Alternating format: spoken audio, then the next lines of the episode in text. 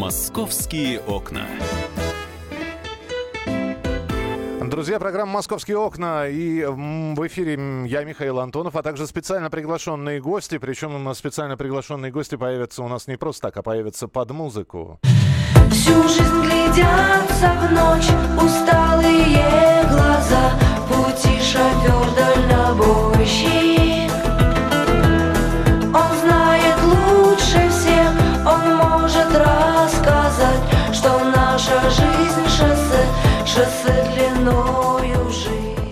нас не шофер-дальнобойщик, а я не знаю, есть ли такая профессия дальнобойщица. Но а в любом случае, во-первых, а, журналист «Комсомольской правды» Анастасия Варданян и шофер-дальнобойщик Евгения Маркова. Женя, здравствуйте. Здравствуйте. Это правда дальнобойщик? Да, совершенно верно. Хочется потрогать? Нет. Хочется узнать, где ты нашла, а, Настя, Женю. А, нашла, но Женя очень популярная. Тебя, тебя, тебя подвезли, да? Женя очень популярная девушка, у нее куча фотографий с огромными машинами. А я, если честно признаться, сама всегда мечтала не то чтобы быть дальнобойщицей, но хотя бы порулить вот э, на большой машине. Женя, дорогая, как вас занесло в эту, э, как считается, мужскую профессию? На самом деле очень тяжело занесло, это был долгий тернистый путь, мечтала я об этом, в общем-то, ну, можно сказать, с детства но вы знаете, вспоми... вспоминается... смогла только в 32 года. Вспоминается анекдот. Славик э, э работал э, водителем мусоровоза, но все время себя утешал, что в детстве он так и мечтал. А как, почему девочка Женя мечтала в детстве стать дальнобойщицей, вы скажите? Сложный вопрос. Мне всегда нравилось ездить в машинах, э, и чем дальше, тем мне больше нравилось. Э, а почему меня это привлекает? Я пока не нашла ответ на этот вопрос.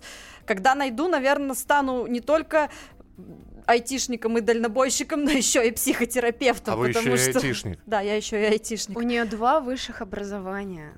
Она 16 лет проработала в очень крупных IT-компаниях, в том числе, я не знаю, можно ли называть, лаборатория Касперского и, и прочее.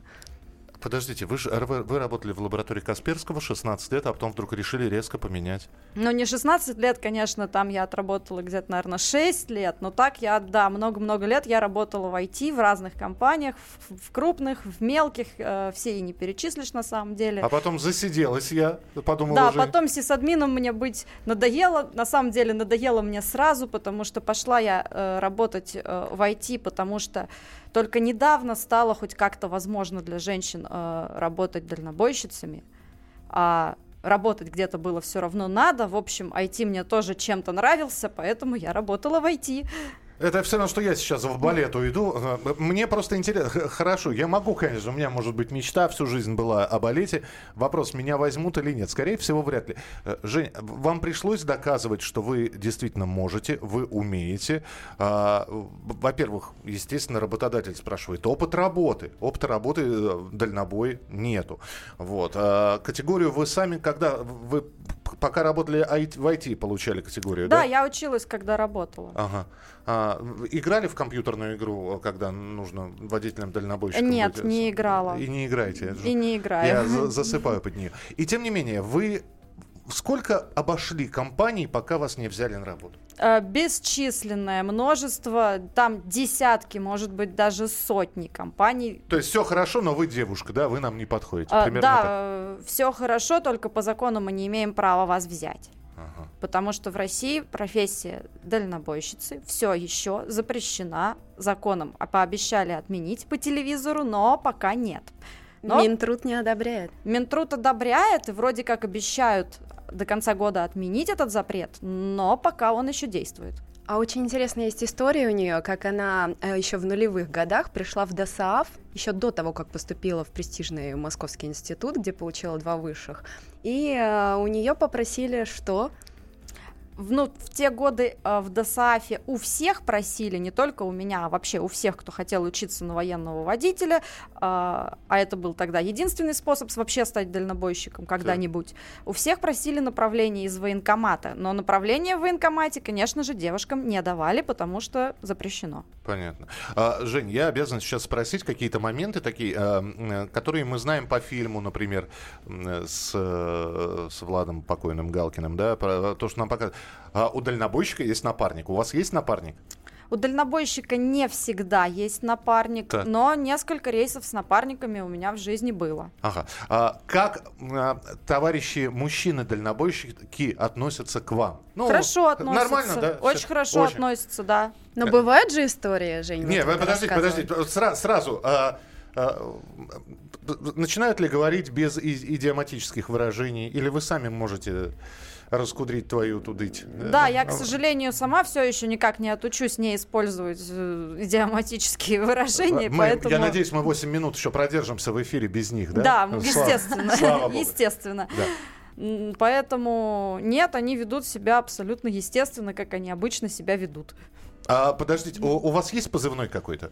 А нет, позывные отменили еще, по-моему, в 2005 или даже раньше. А, то есть вы для всех просто Женя, да? И, Да, просто к- Женя. н- никакого прозвища. Да. Сергеевна. Ну, сразу... Или Еник, кто как называет. Е- Кто давно знает, называет Еник. Это еще школьная кличка с улицы Сезам, Влас и Еник, у меня в ушах бананы. А кто недавно знает, в основном Сергеевна. Сергеевна, я понимаю, да. Настя, твои вопросы, пожалуйста. Но мне вот Женя рассказывала интересную историю. Вот сейчас она говорит, что все мужчины даль- дальнобойщики хорошо относятся, но на самом деле был, был у нее случай. Женя, расскажи, пожалуйста, о том, как вот э, на заправке у тебя спросили, а кто же вот А, ну рулем?» Относятся-то они хорошо, да, но курьезные случаи, конечно, бывают. Иногда вот ехали как раз с напарницей, э, вдвоем с Юлей Шишуковой, передвигались, не помню куда, но... То есть вы не единственная, это сразу. Нет, я не единственная. То есть, э, Настя, ты еще и Юлю Шушукову приведешь сюда. Возможно. Я понял, так. Она придет. Она придет. Но я думаю, что она единственная с двумя высшими из лаборатории авс- Да, это факт. Э, Ну, в общем, мы едем вдвоем, две девчонки. Э, Смотрю, э, Юлька побежала на заправке платить, я пошла заправлять.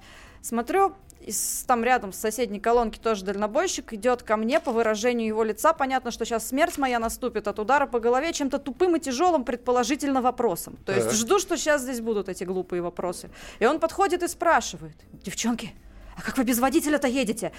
Мы до сих пор думаем, что надо отвечать на этот вопрос. Тогда мы ему не ответили, очень спешили. Блестяще. Надо просто отвечать это блестяще. Вот. А, Женя обязан просто еще спросить э, ряд вопросов, которые... У вас была хорошая зарплата. Человек с двумя высшими образованиями, с, э, образованиями, с хорошей зарплатой. Я понимаю, что дальнобой может заработать, да, при, должной, э, при должном старании и умении, вот, при недосыпе жутком, ну, нормальные деньги. Но ведь наверняка вы получали больше. Вот я просто не могу понять, ради чего это все? То есть отпустить ради своей мечты? Да. Я объясню. Э, Вы не Джордж Клуни, а я э, знаю Джорджа Клуни. Вот он снимается в голливудских блокбастерах для того, чтобы у него появилось много денежек, и он бы мог снять свой фильм, который хочет. Вот. Но вот так вот поменять, в общем-то, золотую клетку на, на непонятно что. А вы- в итоге, где плюсы-то? Я плюсов не вижу пока.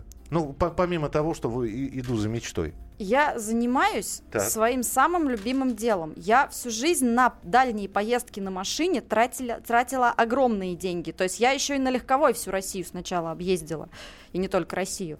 На это уходили бешеные деньги, а теперь мне за это платят. Жень, ну не надо же путать туризм с эмиграцией. Я же понимаю, что когда вы работаете, ва- вам главное доставить груз. У вас вообще времени, чтобы город посмотреть, остается? А мне не нужно смотреть город, то есть это не то, что я люблю. Я как раз люблю автострады. Я в городах всегда времени проводила по минимуму. Нет, естественно, спать и отдыхать иногда надо, поэтому и, и сейчас я смотрю города, и, и раньше смотрела, но это совершенно для меня не главное. Я не турист. Я кайф получаю от самого процесса управления автомобилем, Ава- вообще передвижения. Аварии были? Мелкие на парковке. Ме- там- ме- мелко это раздавило легковушку какую-то. Нет, это, ну, поцарапало подножку об бордюр, такие вот совсем мелкие. Понятно. А что слушаете в кабине? Вот Ша- именно шан- в кабине начинаю любить шансон, а, но вообще-то больше люблю панк-рок. Не по масти я тебе. Ну вот это вот, да? Смотри мои Ну, глаза. Откуда ты-то знаешь, господи? Брось трепаться судьбе, да-да-да-да, есть такая песня, вспомнила. Нормальненько, Но, нормальненько. но вообще мне, конечно, ближе что-нибудь из серии «Вечность пахнет нефтью». Это группа Гражданская оборона. Конечно, конечно. Егор Летов. Но и- все же у нее игрушечки есть в машине. Да, кстати, вот оформление кабины. Э, Зайдешь э, к некоторым дальнобойщикам в гости, а у них вот это вот, знаете, фотография. Голые женщины. Ну, подожди. Во-первых, иконостасик. Во-вторых, фотография жены. Э, Куча а, ароматических этих. Кто-то по-прежнему, а, особенно дальнобойщики со стажем, пытаются, значит, тюнинговать свою кабину. У вас как? Просторно, как в офисе? Чисто?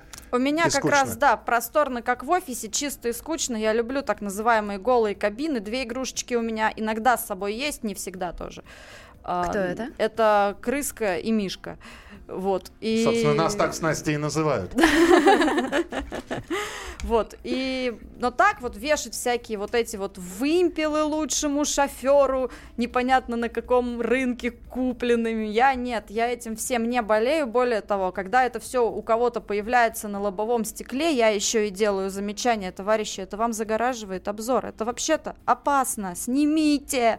Ну, конечно, это никто не слушает, но я вообще как раз-таки против развешивания всей вот этой фигни по кабине. Сергеевна, вы километрами, километражом своим не наелись уже? Нет, нет, Нет? еще нет. Говорят, что когда-нибудь это произойдет, но Ск- пока нет. Сколько пройдено уже? Есть э, ци- цифирь какая-то? Ну нет, наверное, я не знаю точных цифр, я километраж не считаю. но, мы пытались самая дальняя, самая дальняя поездка куда? а, на восток, Чита, Питер, Чита. Ох, ёшкин кот, это сколько же вы ездили, ехали туда? 8 суток, 9 даже, 9 суток. Только в одну В сторону? одну сторону. Ну и да. 9 в обратную. Полмесяца... в- А, Обратно больше, потому что там были разгрузки Женя, что вы, что вы везли в Читу из Питера? Мне просто интересно. Почту. По, это почта. Это почта. А, ну все быстрее, чем, наверное, да. Чем пешком. Конечно. Есть ли, э, е- э, у нас минута буквально, есть ли точка на карте России, куда хочется съездить, вот где вы еще не были? Ванинский порт. Э, И сейчас должна в голове песня заиграть. Я помню тот Ванинский порт. Э, Знаменитая э, композиция. А почему именно туда? Ну, потому что до Магадана сейчас фиг доедешь на машине, поэтому на Гайскую бух- бухту фиг посмотришь, но хоть просто посмотреть на Магадан. Тихий океан. Вы знаете, я просто хочу сказать, что нам периодически говорят о том, что первыми эм, беспилотниками станут э, именно машины дальнобойщиков. Но я чувствую, что даже Женя не потеряется. Уж к- кому-кому, а диспетчеру а, дальнобойщика э, вот, беспилотного автомобиля тоже нужно быть. Но это когда будет? Так что Женя еще киломе- километров намотает, дай бог сколько. Жень, спасибо. Или как? Э, Спасибо. Сергеевна, спасибо, что была сегодня у нас в эфире. Евгения Маркова, дальнобойщица, и Анастасия Варданян, журналист московского отдела. Друзья, это была программа «Московские окна». А, Жень, приходите к нам еще. И напарницу приводите. Хорошо. «Московские окна».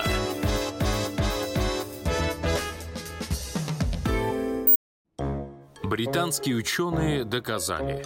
Главное вовремя. Утреннее шоу «Главное вовремя» с Михаилом Антоновым и Марией Бачининой слушайте по будням с 7 до 11 утра по московскому времени.